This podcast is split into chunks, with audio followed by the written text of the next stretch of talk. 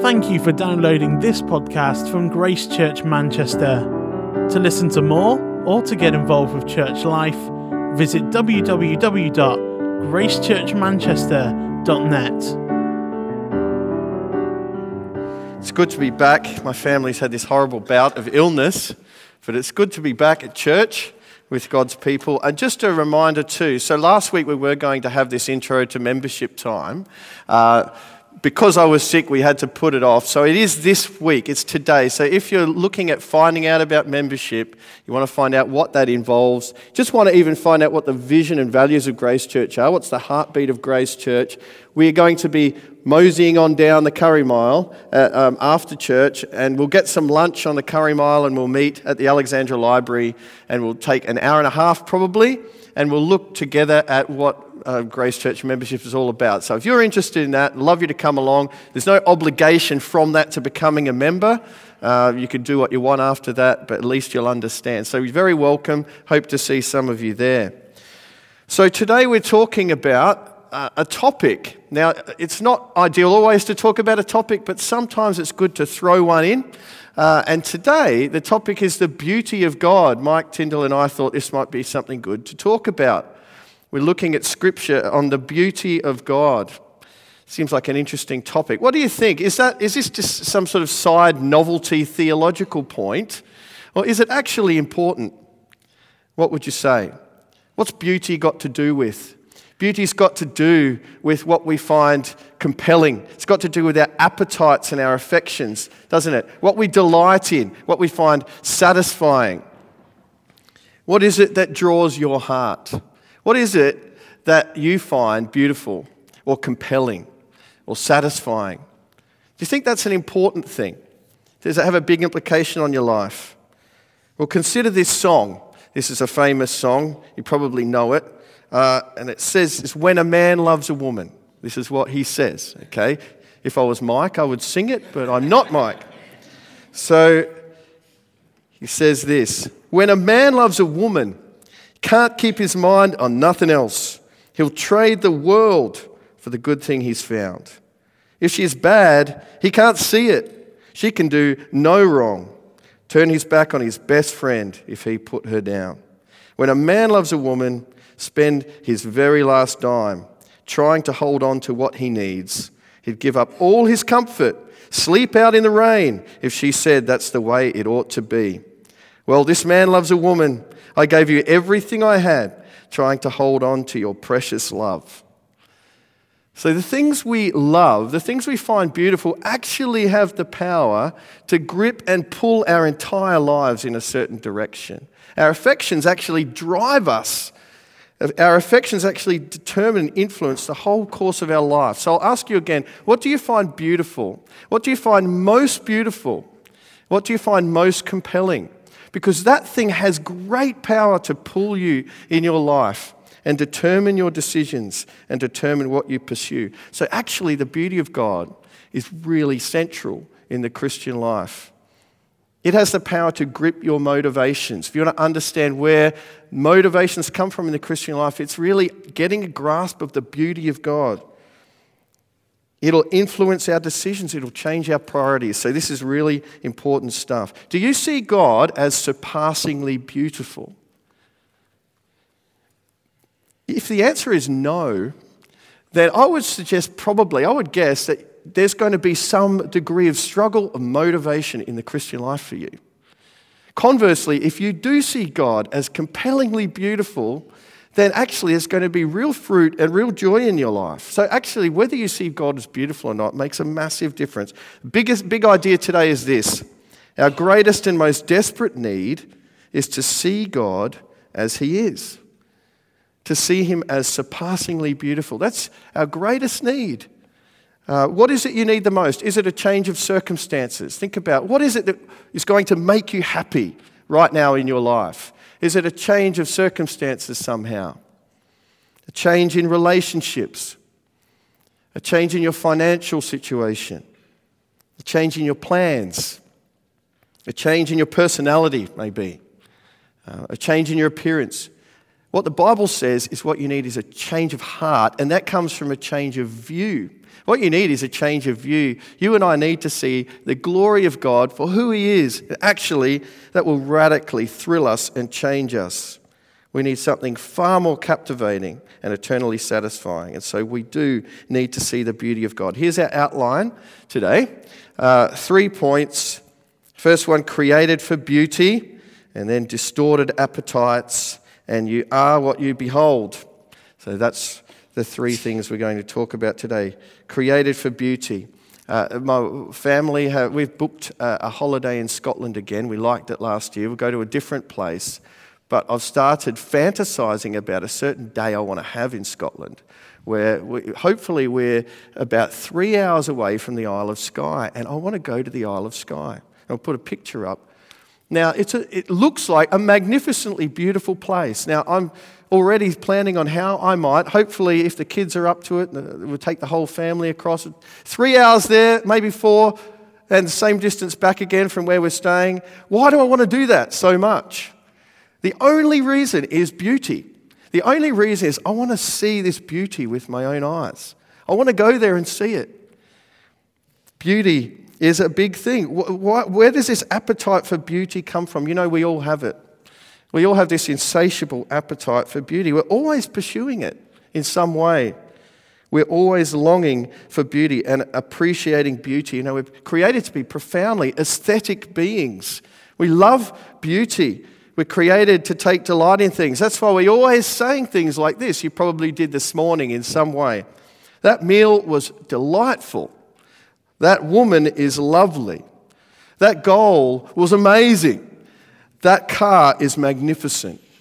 That book is fantastic. That place is awesome. That sunset is sublime. We're created to just delight in beauty. It's good.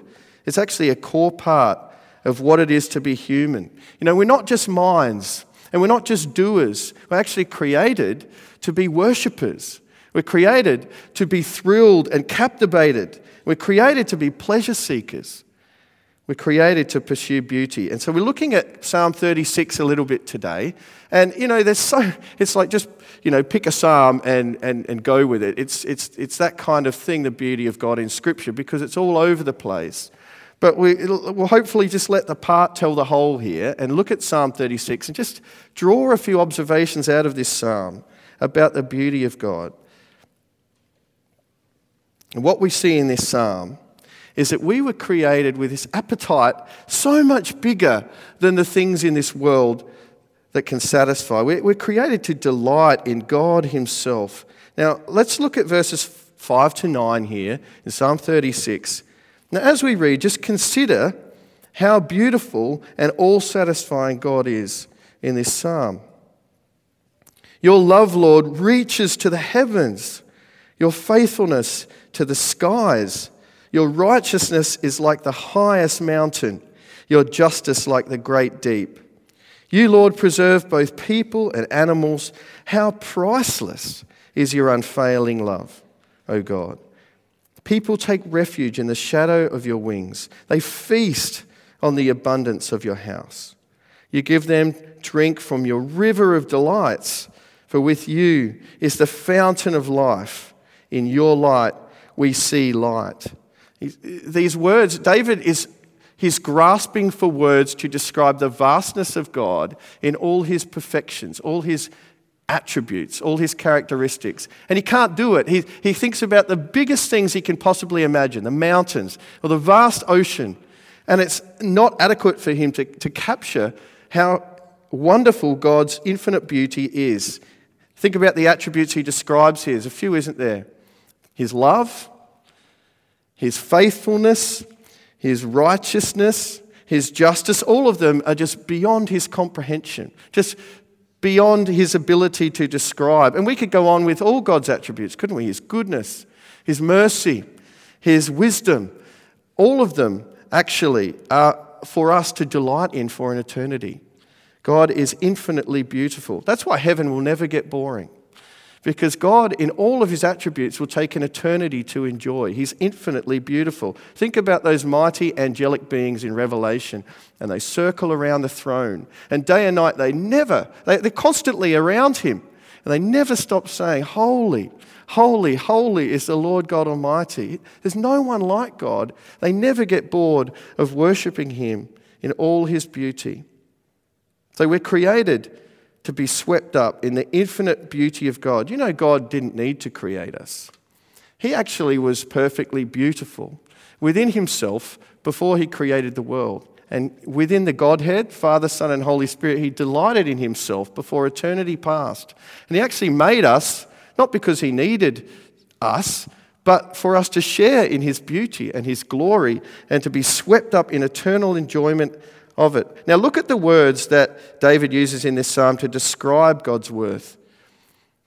Verse 7 His unfailing love is priceless. His experience of God is a feast of abundance. Look at verse 8. We feast on the abundance of his house, and knowing him is like drinking from a river of delights. Now, this is actually really important to what knowing God and worshiping God is all about. It's not just agreeing with our minds, and it's not just serving God with our hands. We're actually created to delight in God with our whole being. We're to embrace him with our affections. So uh, often theologians talk about, you know, us being mind and will and affections as well. And actually our affections are a really critical part of our worship of God and how we're to live. Anyone who tells you that in the Christian life you're to suppress your affections and you're to sort of put them aside is absolutely wrong. We're created to absolutely embrace and delight in God with all our affection, to be satisfied in Him, to have Him as our first love. You know what glorifies God most in your life is when you treasure Him above all else. John Piper, it's his real, it's his catchphrase. He says, if you've read any of John Piper, he says it all the time. God is most glorified in us when we're most satisfied in Him. That that's what brings Him the most glory. Think about the greatest commandment God gave us. What is it? Love the Lord your God with all your heart and with all your soul and with all your mind and with all your strength. Have you ever stopped to think about how unusual that command is? What kind of king would command you to love him with your whole being? It's odd, isn't it? It, makes sense for a king to command to, for, for someone to serve him or to honor him, but to love him with our whole being. What kind of command is that? Only a king, only a God who is incredibly beautiful, infinitely beautiful, is right to command that. Actually, that command makes perfect sense because God is pointing us to the infinite satisfaction and delight in him. So here's an important point is true faith, being born again, it's not just about repenting. It's not just about repenting and believing. It's not just about acknowledging that God is true. Actually, genuine saving faith will create a, a, treasure in our hearts for God, that we will love Him and embrace Him as our treasure and reward. And it was really cool that, uh, that this Isaiah 55 verse, and we'll put it up here, was read out before. Because I'm going to uh, read the, the first couple of verses again. And here's God's command to come. Why does God command us to come? Not out of duty, but think about why he commands us to come. Come, all you who are thirsty, come to the waters. You who have no money, come, buy and eat. Come buy wine and milk without money and without cost. Why spend money on what is not bread and your labor on what does not satisfy? Listen, listen to me and eat what is good, and you will delight in the richest of fare. Give ear and come to me. Listen, that you may live. So, God's command for us to come to Him is actually a command to come and be satisfied. That's the good news of the gospel, is that God calls us to Him to be satisfied.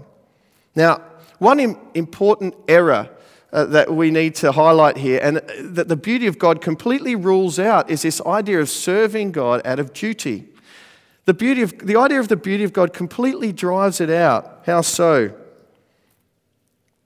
I wonder if you've ever uh, Uh, thought about the Christian life that way, that it's actually about what we should do. It's actually about doing the right thing, it's about doing our moral duty. Serving God because you should. Actually, what difference does the beauty of God make to this idea? It completely destroys it. Let's say if you're a coffee lover, okay, and you, you love your coffee, no one has to tell you to go and pursue a good cup of coffee in the morning. No one has to tell you that it's a drudgery thing to keep the cupboard stocked with coffee. There's no sense of drudgery in a great cup of coffee, is there? The things that we delight in, actually, there's no sense of duty at all. We do it because we want to, we delight in those things. There's no sense of sacrifice in Psalm 36. It's an abundant feast to worship God. It's drinking from a river of delights. And so, if we know God rightly, actually, we're always the receivers, and God is the giver. So, Hudson Taylor could say, I think this is attributed to Hudson Taylor.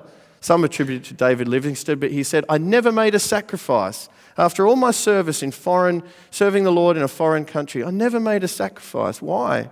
Because actually, every command of God is for our delight.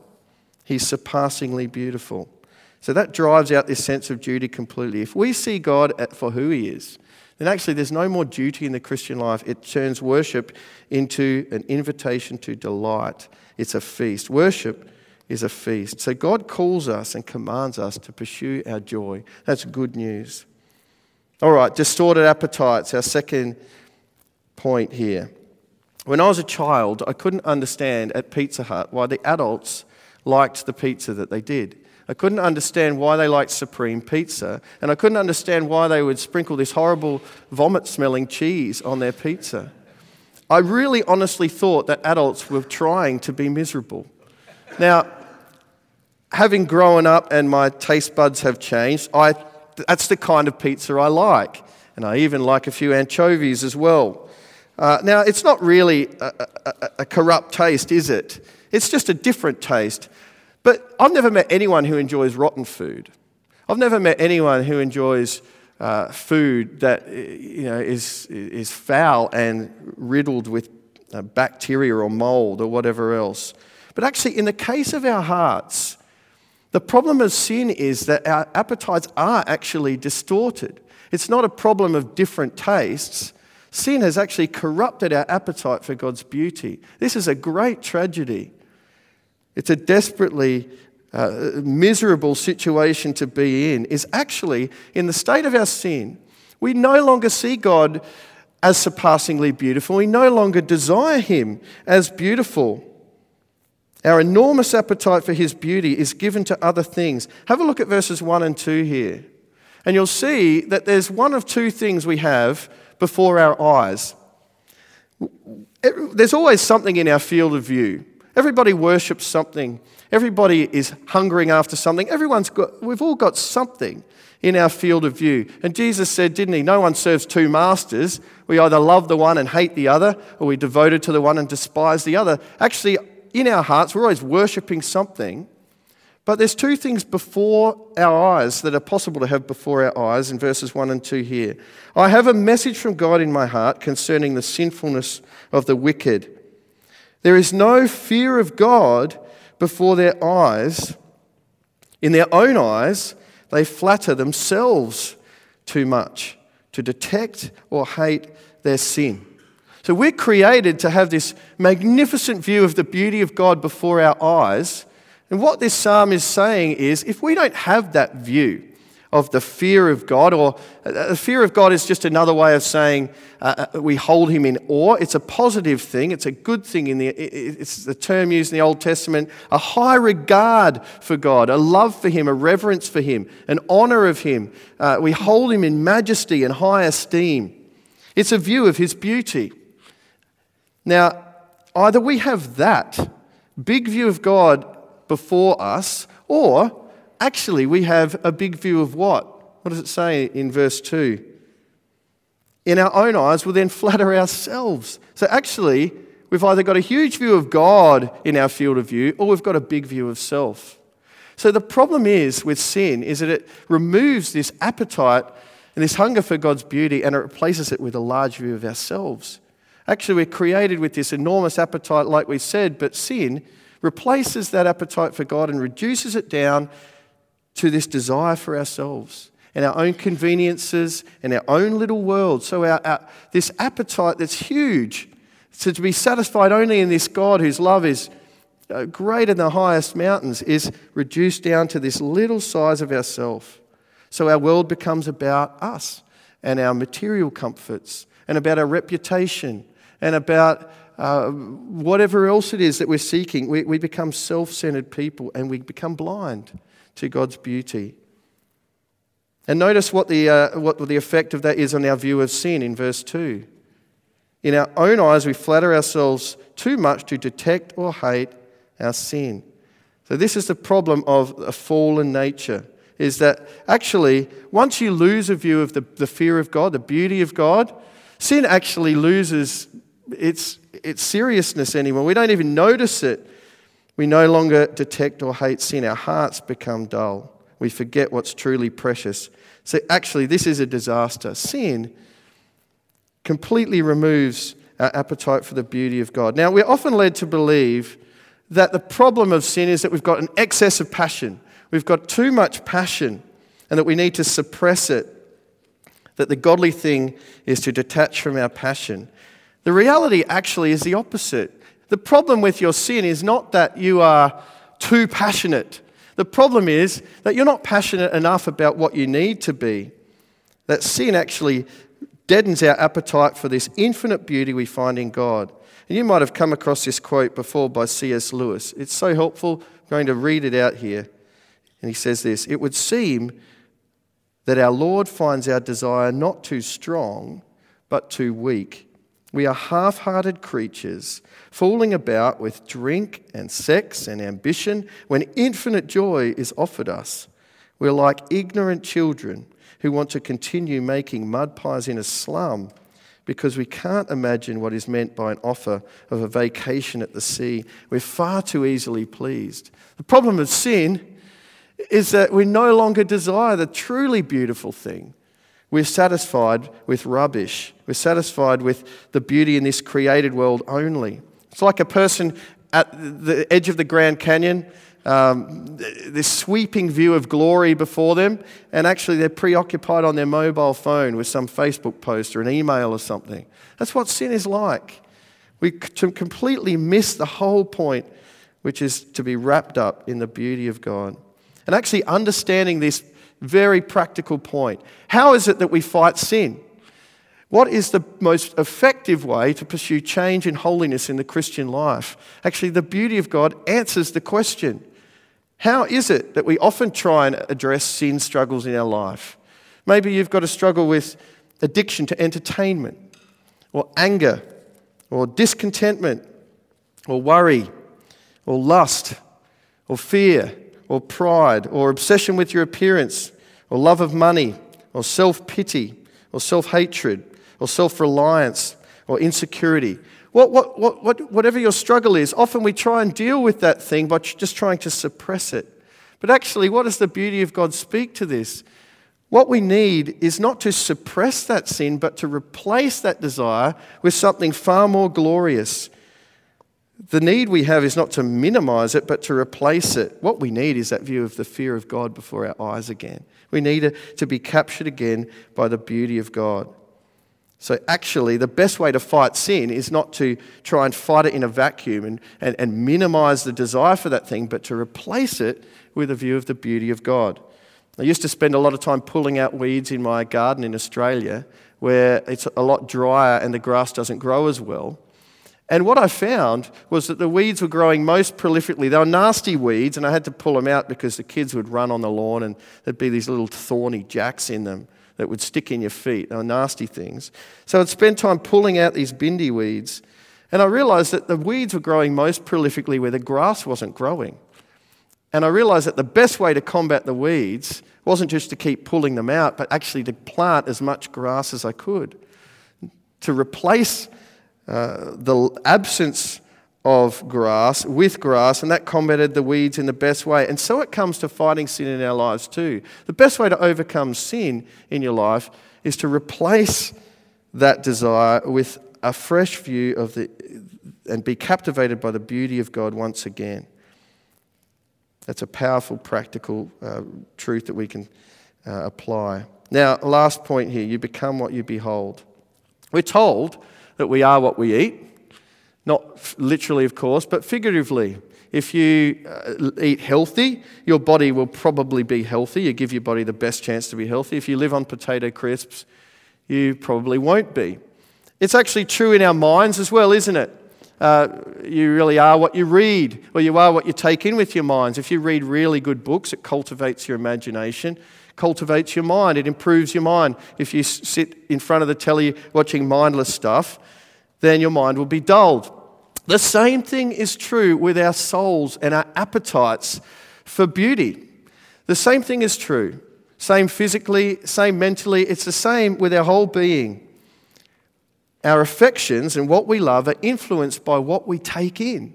This is really important. What are you taking in? What do you take in in your free time? What is it that you're feeding your soul? Because this has a massive impact on what per- kind of person you will become and where your affections will go. What is it you spend most of your free time absorbing? Is it Facebook? Is it BBC Sport? Is it movies? Now, none of those things are wrong.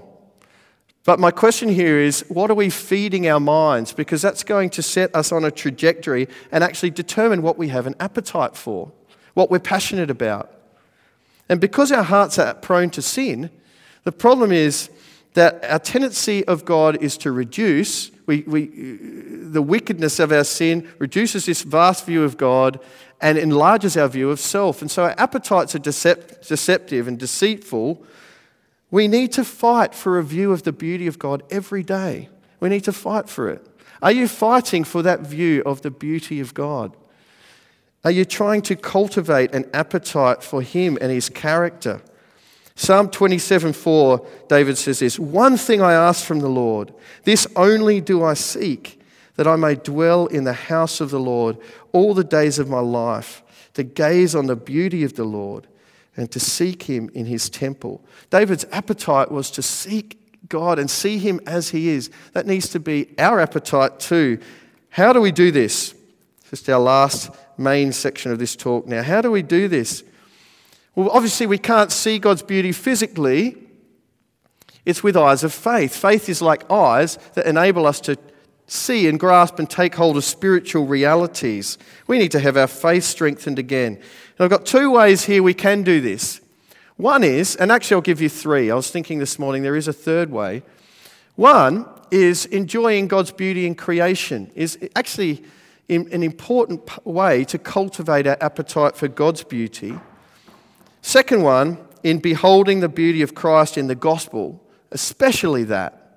A third way is actually in the community of God's people. We see Christ and we see the beauty of Christ in the way he changes lives by the Holy Spirit, and we experience Christ in community with one another as well. Those three ways. So, enjoying God's beauty in creation, beholding the beauty of Christ in the gospel, and actually beholding the beauty of Christ in community with God's people. So, just talk about these first two enjoying God's beauty in creation. It is true that we're to find delight. We do find delight in God's created world, and that's a good thing.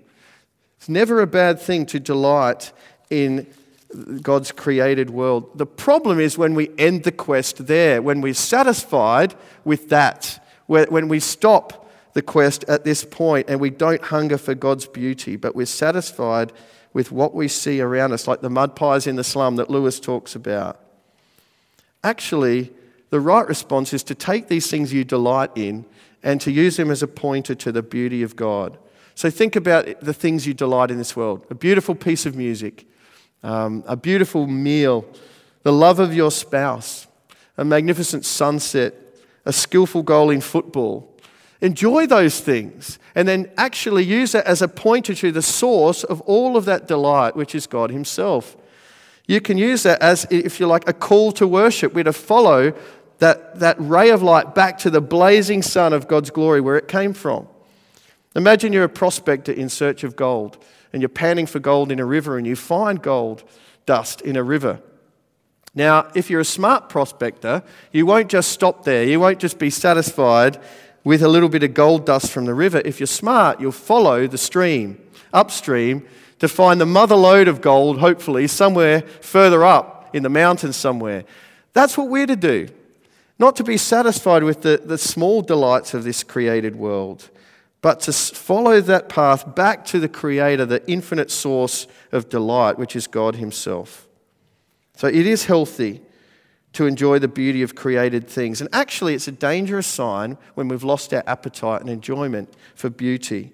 So we do need to cultivate this in ways like getting outside for a walk or reading a good book or listening to good music. All these things cultivate our appetite for beauty. Our affections are good things. But most importantly, we need to take in God's word. Are you beholding the beauty of God in the word? If there's one big kind of application here, it's to fight for a view of God's beauty in the gospel every day. We need it. We need to take it in every day. Now, think about those attributes of God in Psalm 36 again his love that reaches to the heavens, his faithfulness that stretches to the skies, his justice that's like a, a, mighty mountain, his righteousness that's like the great deep. Um, where do we see these displayed in the scriptures? Isn't it in the cross of Jesus Christ? Isn't it in the salvation that he has won for us? We sung about it before. Here is love, vast as the ocean, loving kindness as the flood where the Prince of Life, our ransom, shed for us his precious blood. We see his love in the gospel, we see his faithfulness, we see his righteousness, we see his justice meted out against sin, all of it in the cross. We see God's beauty in his Son, Jesus Christ. Have a look at this verse, 2 Corinthians 4, verse 6. It says that actually this is how god overcame sin is he gave us this new appetite and but with eyes of faith he gave us he revealed the beauty of christ to us in the gospel. God made his light shine in our hearts to give us light of the knowledge of god's glory displayed in the face of christ. So when we come to christ our eyes are open to see the beauty of god in his face. But think about a few verses back it talks about what happens when we gaze upon the beauty of christ have a look at 2 Corinthians 3:18. This is what happens when we gaze upon the beauty of Christ. We all, who with unveiled faces reflect the Lord's glory, are being transformed into his image with ever increasing glory. So, the more you behold the beauty of Christ, what happens? You become like that which you behold. You actually become more like Christ. You love what he loves. You begin to reflect his love in the world and his faithfulness and his righteousness and his justice. You love those things and you become you become a reflector of those things in a more powerful way. So it's actually not just urgent for you that you take in the beauty of Christ in the gospel every day. It's urgent for this world. How is the world going to see the beauty of Christ? It's actually when they see people who are captured by the beauty of Christ and tr- being transformed into his likeness every day. What a powerful thing. What a powerful opportunity we have as a church to be this community of light that's reflecting the beauty of Christ in this city around us. That's, a, that's an exciting thing. So, actually, fighting to behold the beauty of God is a desperate need for us. So, my prayer today is it will be people who hunger after God's beauty, that will actually encourage one another to pursue the beauty of Christ in the gospel. So, are you taking in the word? Not just when you feel like it, because your appetites are deceptive, but even when you don't feel like it, to cultivate this appetite for the beauty of Christ again.